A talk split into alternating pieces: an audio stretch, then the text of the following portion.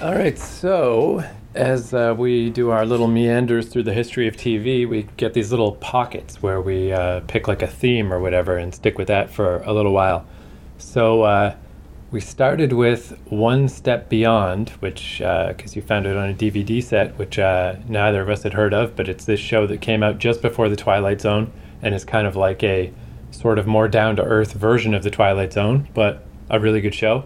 Then we watched The Twilight Zone so now to finish off the trio, I've got The Outer Limits. So do you have any Outer Limits experience? Did you watch it back when it was on?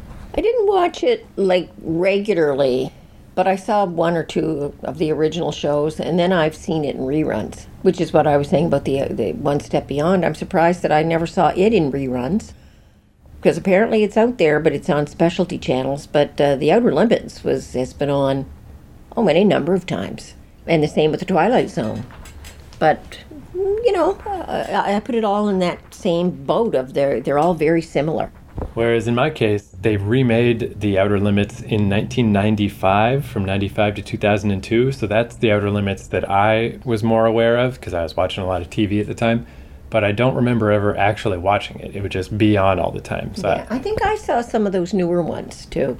Right. I, I didn't. I don't think I even really knew it was an old show. It just around that time X Files was big, so I just assumed it was an X Files thing, which maybe is why they revived it. But uh, but then I realized what I do know about the Outer Limits is uh, like we were saying, it's like the Twilight Zone has endured because it gets reruns and it gets parodied all the time, so it just kind of like ferries it on from generation to generation. Where for whatever reason, uh, One Step Beyond never hit that point of of being referenced, where the Outer Limits did because once again, just like with the Twilight Zone, it turns out I know it from The Simpsons because of the uh, the oscilloscope in the opening and the uh, "Do not adjust your vertical. We have taken control of your set." The Simpsons did that, so I'm like, oh, okay. So that's why that's my awareness of the Outer Limits, but. Functionally, I've never, I don't think I've ever seen an Outer Limits. I don't really know anything about it. And I was a little uh, concerned is too strong of a word, but when you were looking up stuff last week after we finished the podcast, and uh, there were, you know, alien outfits. you know, if you do a Google image search for the outer limits, you find a lot of uh, rubber alien masks and stuff. So I was like, is this going to be one step too far? Is this going to be too silly? Because uh, One Step Beyond is a classic, really good show. Twilight Zone, classic, really good show. Is this going to be the bad one? But uh, from what I did a little research of, it seems like we don't have much to worry about. It's also a very well regarded show. I also remember I, when I was looking at some of the photography uh, photos from from the original Outer Limits, I commented that it was very reminiscent of Star Trek. Right.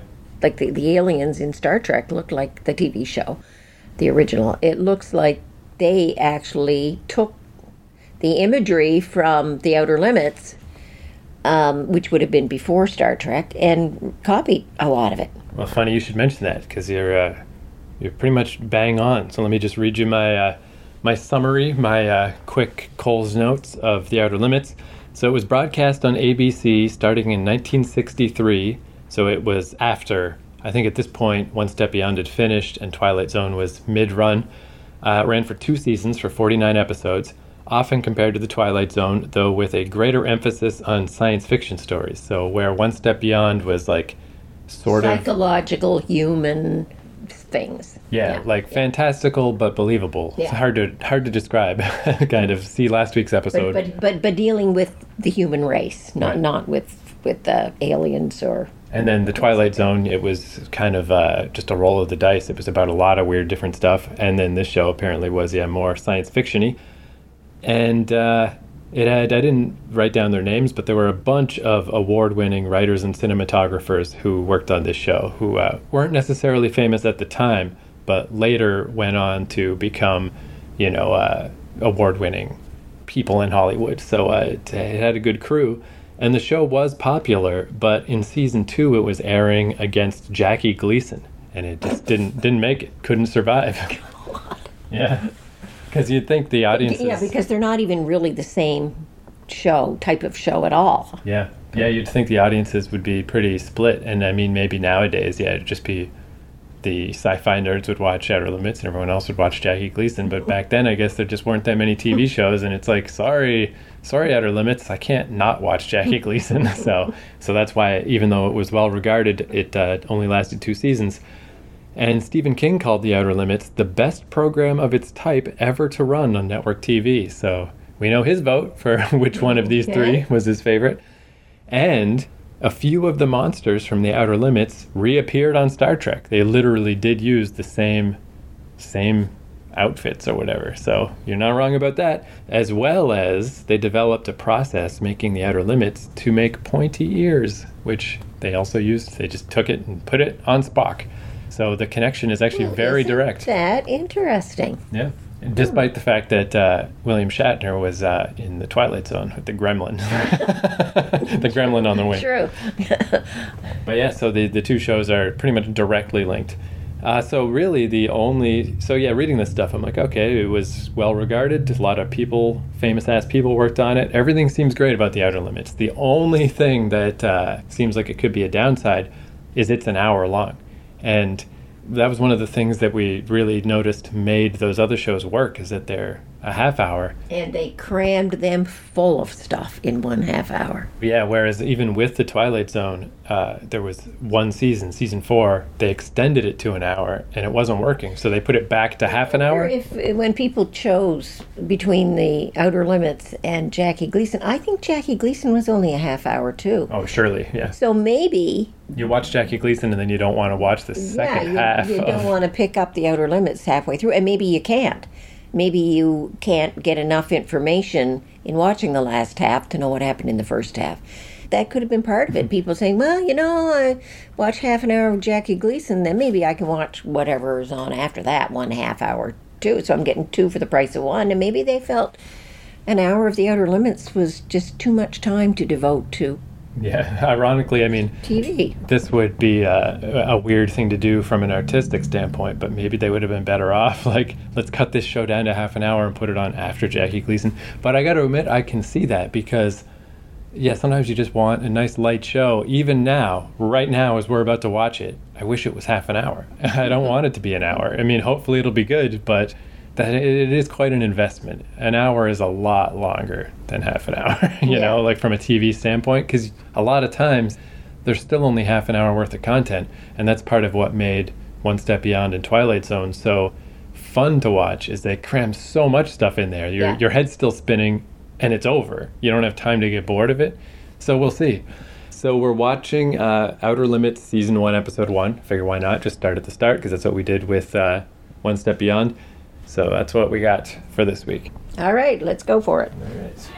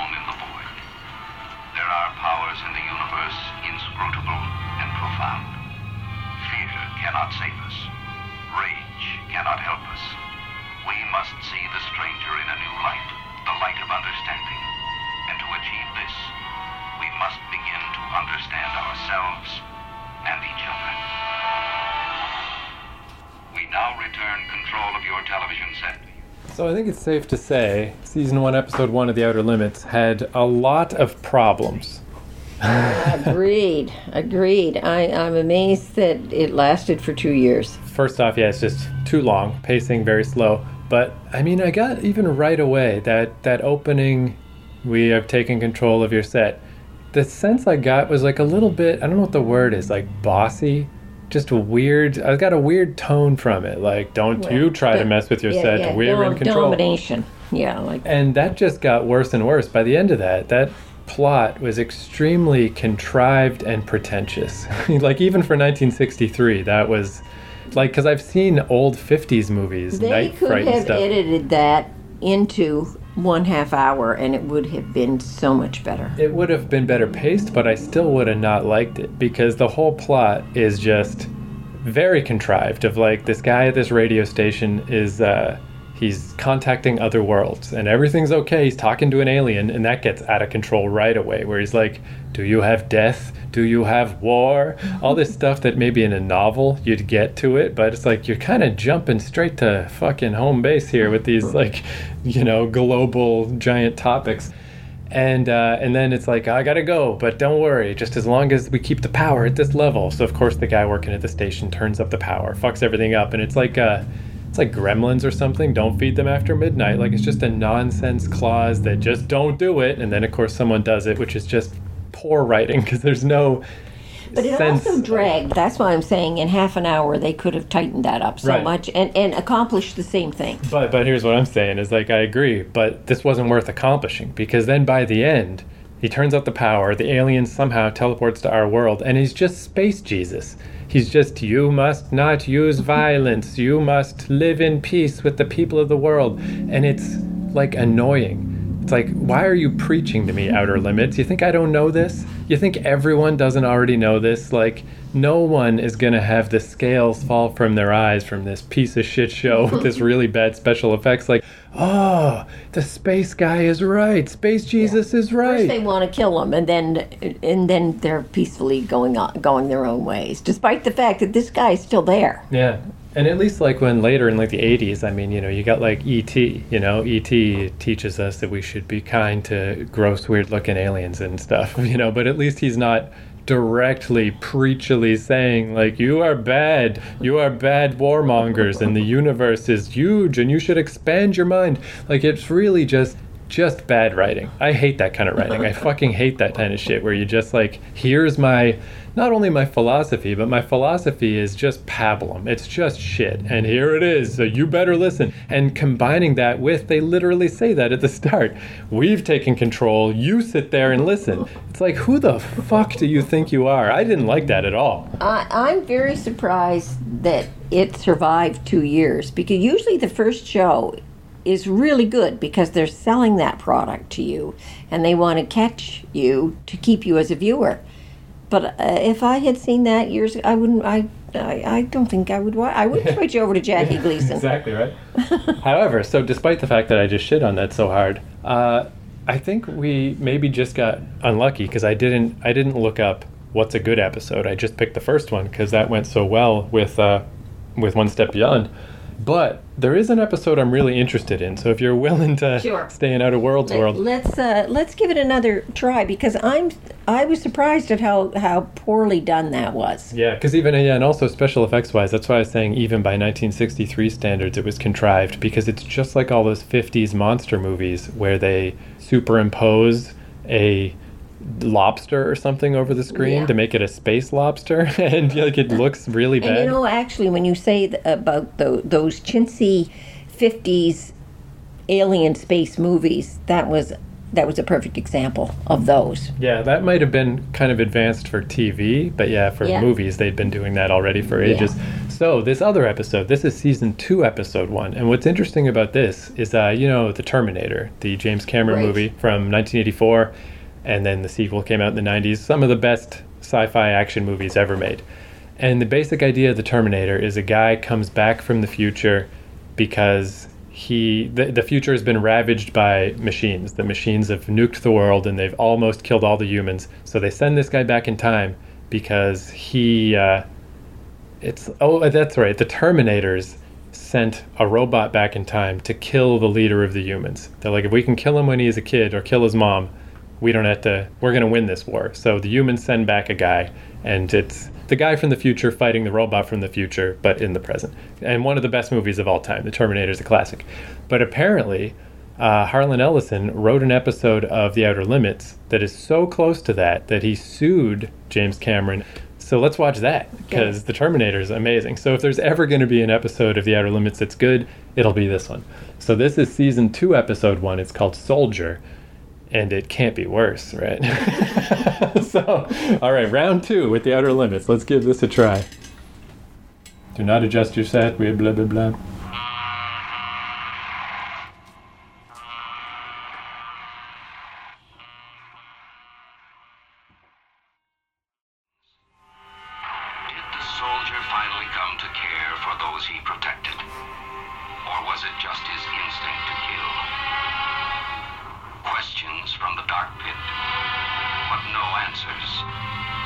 Answers lie in the future. Is it a future in which men are machines born to kill? Or is there time for us? Time. All the time in the world. But is that enough? We now return control of your television set to you. Until next week at this same time,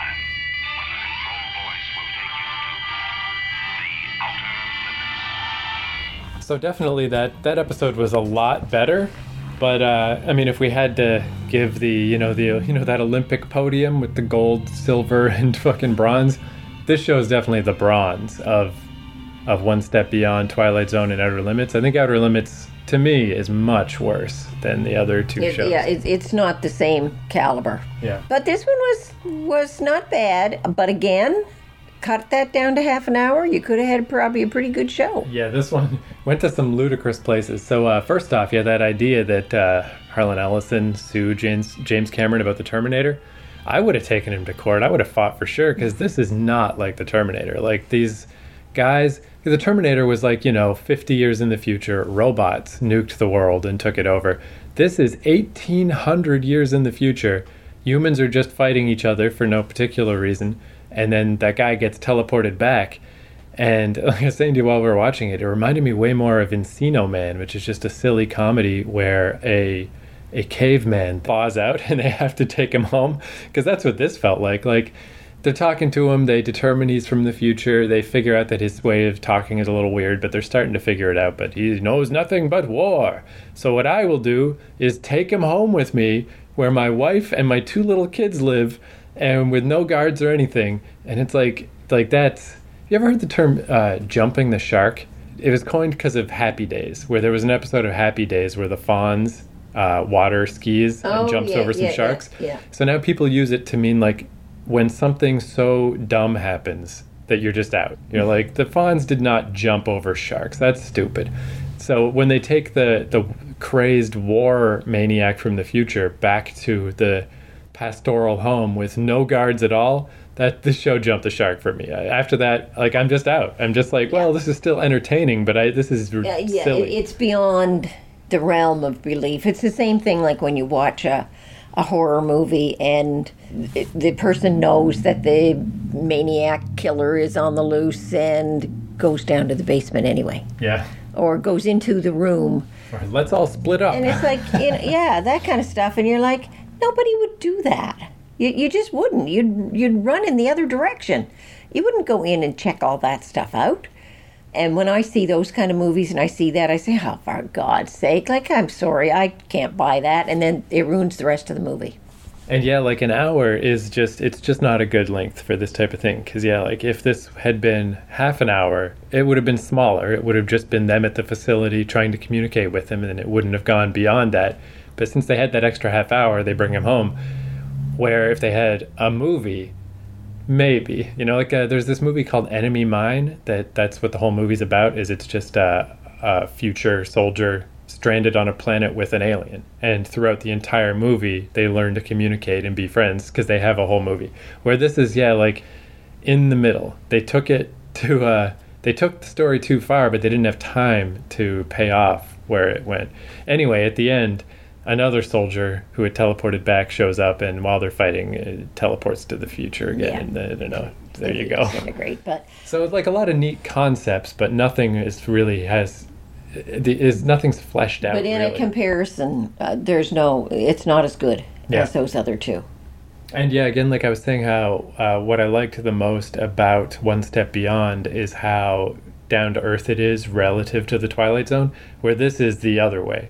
Hey, let's throw some alien masks on people. Let's have some weird future. It was funny, even his his future suit, you know, that uh, he's you know grown, basically grown in a lab, grew up in a barracks, built for war, but his future suit is literally just uh, a weird looking helmet with these like 1960s those big headphones that you know fit over your whole ear. Yeah, and, and, and the breastplate is very medieval. Right. But it's just funny that it's not like, uh, you know, like a chip in his brain, or it's not just that they've subconsciously taught him these things. It's literally just big 1960s headphones that say, kill, kill, find the enemy, kill. Like, sorry, Harlan, but that's not clever. you know? It's not. So, anyway, yeah, I don't know. I mean, glad we watched another episode because that second one was a lot better, but but you know like i've got my little as we go through different shows you know I, I put things like in my in my little docket of like oh if i ever stumble across an opportunity to watch more one step beyond or watch more waltons or watch more jack benny or even uh, like leave it to beaver these shows that i'm like oh those are surprisingly good. Like i would happily watch more and this doesn't even come close that's more than enough outer limits for a lifetime Yeah, I don't remember having watched, but I didn't watch a whole lot of them. But what I did watch, I don't remember like thinking, "Oh my God, this is this ever going to get over?" But that's what I was thinking today. Oh my Lord, this thing is long, and maybe it is because we did watch those other shows earlier, which were so concise, so well written, so compact into one half hour, and yet this these dragged yeah dragged terribly. As I said earlier, yeah, if I had to choose between Jackie Gleason and and this, yeah, I'd pick I'd pick Jackie Gleason too. Especially, yeah, like you come home from a hard day of work, you just want to kind of eat your TV dinner and watch TV. I mean, uh, the second episode we watched was not as preachy as the first one, but it's still kind of like trying to act like it's smarter than it is. Like, let's throw a bunch of heady concepts at you. Like, he's showing the future soldier a baby with its mom, and he's like, this represents love, you know? like, it's just like. I don't know. I just get it felt like it's like uh, what a 12-year-old science fiction nerd thinks is like like wrote a story for school and he's like let I'm going to tell everyone how smart I am. it's just like shut up. You know? That's really the feeling I get from the outer limits. So yeah, definitely my least favorite of uh of those. Cuz again, yeah, it's like One Step Beyond is the good show, Twilight Zone's the fun show. What the hell is the outer limits? If it's not fun and it's not good, what the hell is it?